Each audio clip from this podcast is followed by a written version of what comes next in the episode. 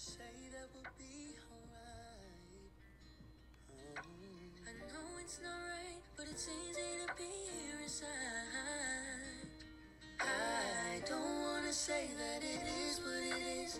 There will be days when we wanna give in. Nevertheless, I will be yours for life. I'm sorry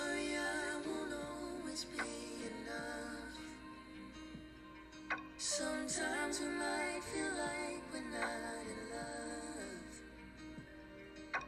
still the one i want to be tailored to.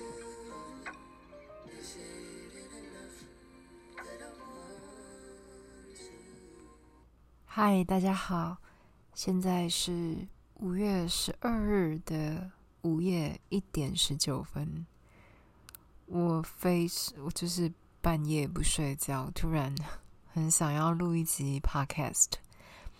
原先我预计在第一集开始的时候会以 Sarah Kong 她的 Handbook 来谈萨提尔的冰山系统里面关于期待这件事情，我们是怎么接收它，然后把这个期待内化成我们自己对自己的期待，然后进而表现出来。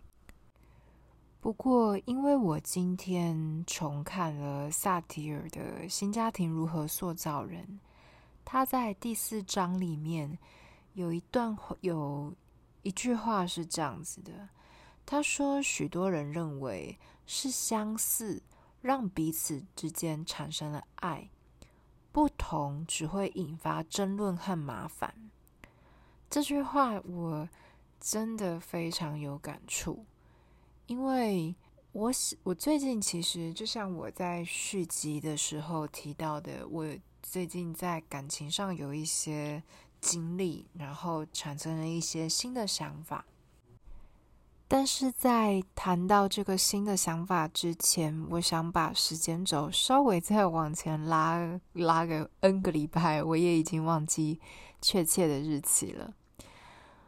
我还记得那个时候，我的老师在课堂上问同学说：“呃，在过去的这一周，从你们学了萨提尔。”呃，或者是看了他的书之后，你们怎么实践在自己的日常生活的人际，或者是自我成长？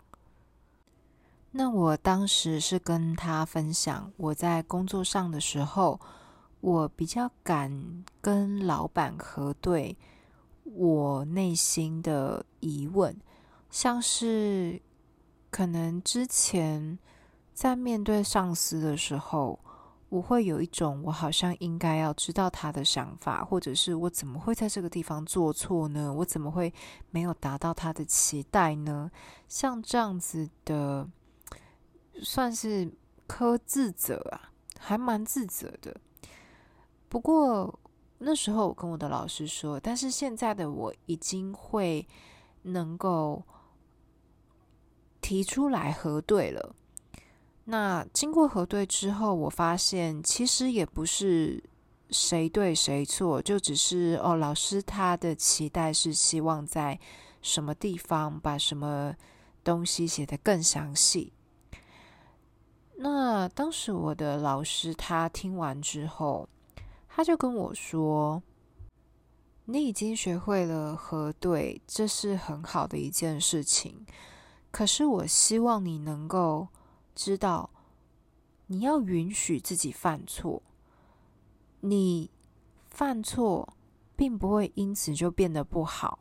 你并不是因为你做对什么而你变好，也不会因为你做错什么而变坏。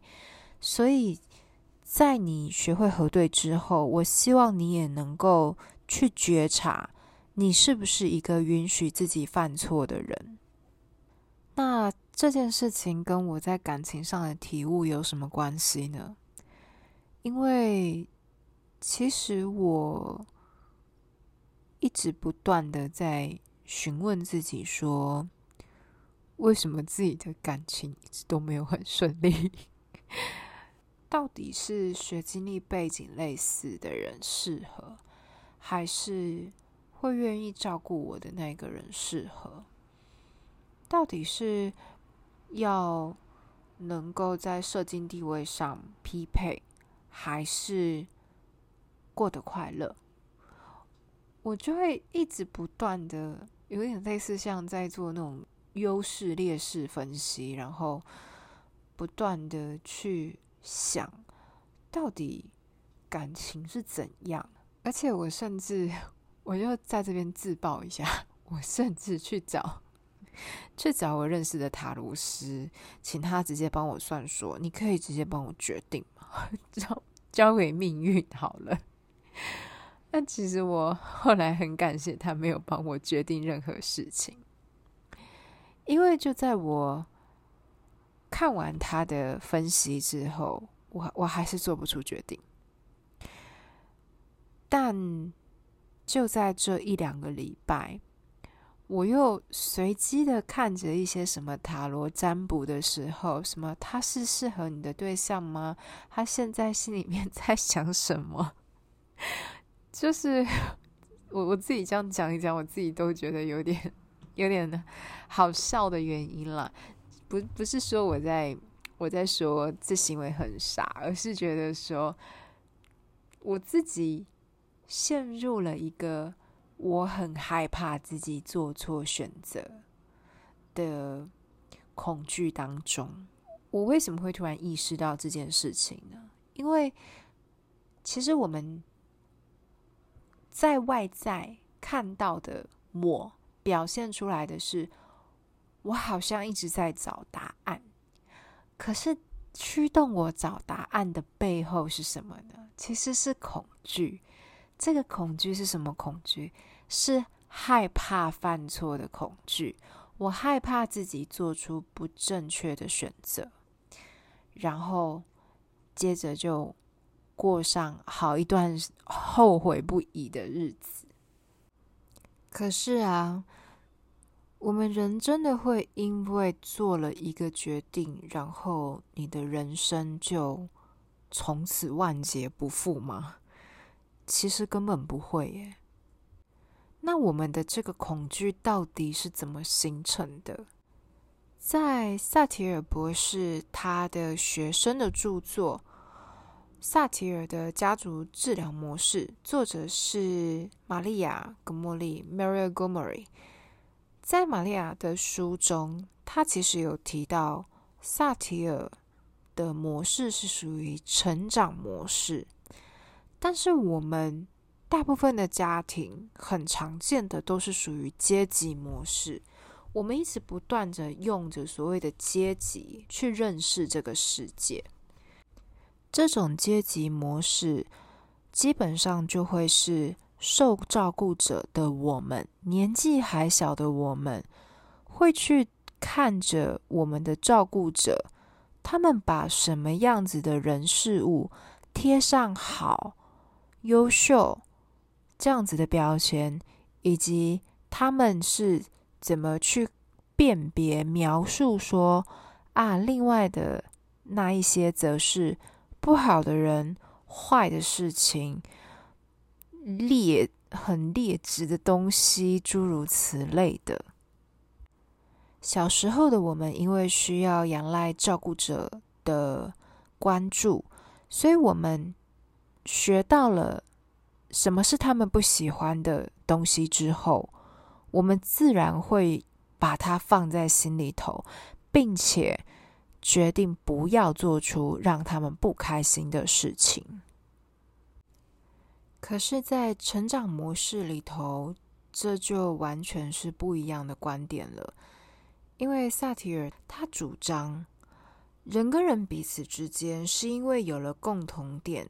才走在一起，但是我们是因为不同，因为差异，以此为基础，然后我们有机会互相学习，共同成长。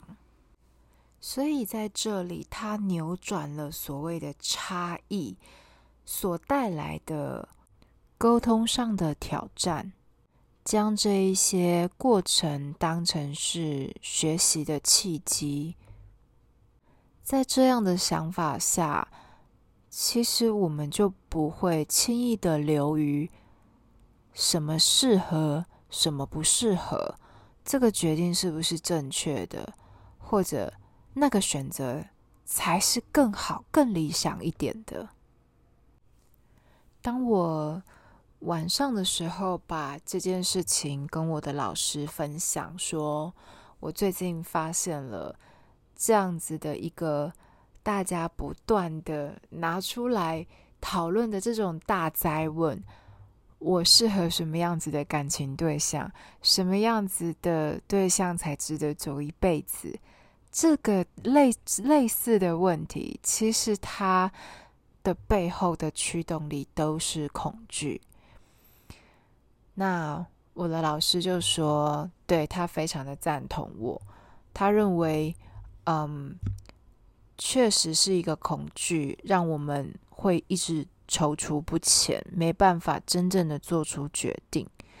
所以，真正要做的事情是把自己调整成萨提尔所提出的成长模式，将任何的差异，或者你甚至可能当下觉得这不适合的那种状况，把它想成是一个，这是我学习的机会。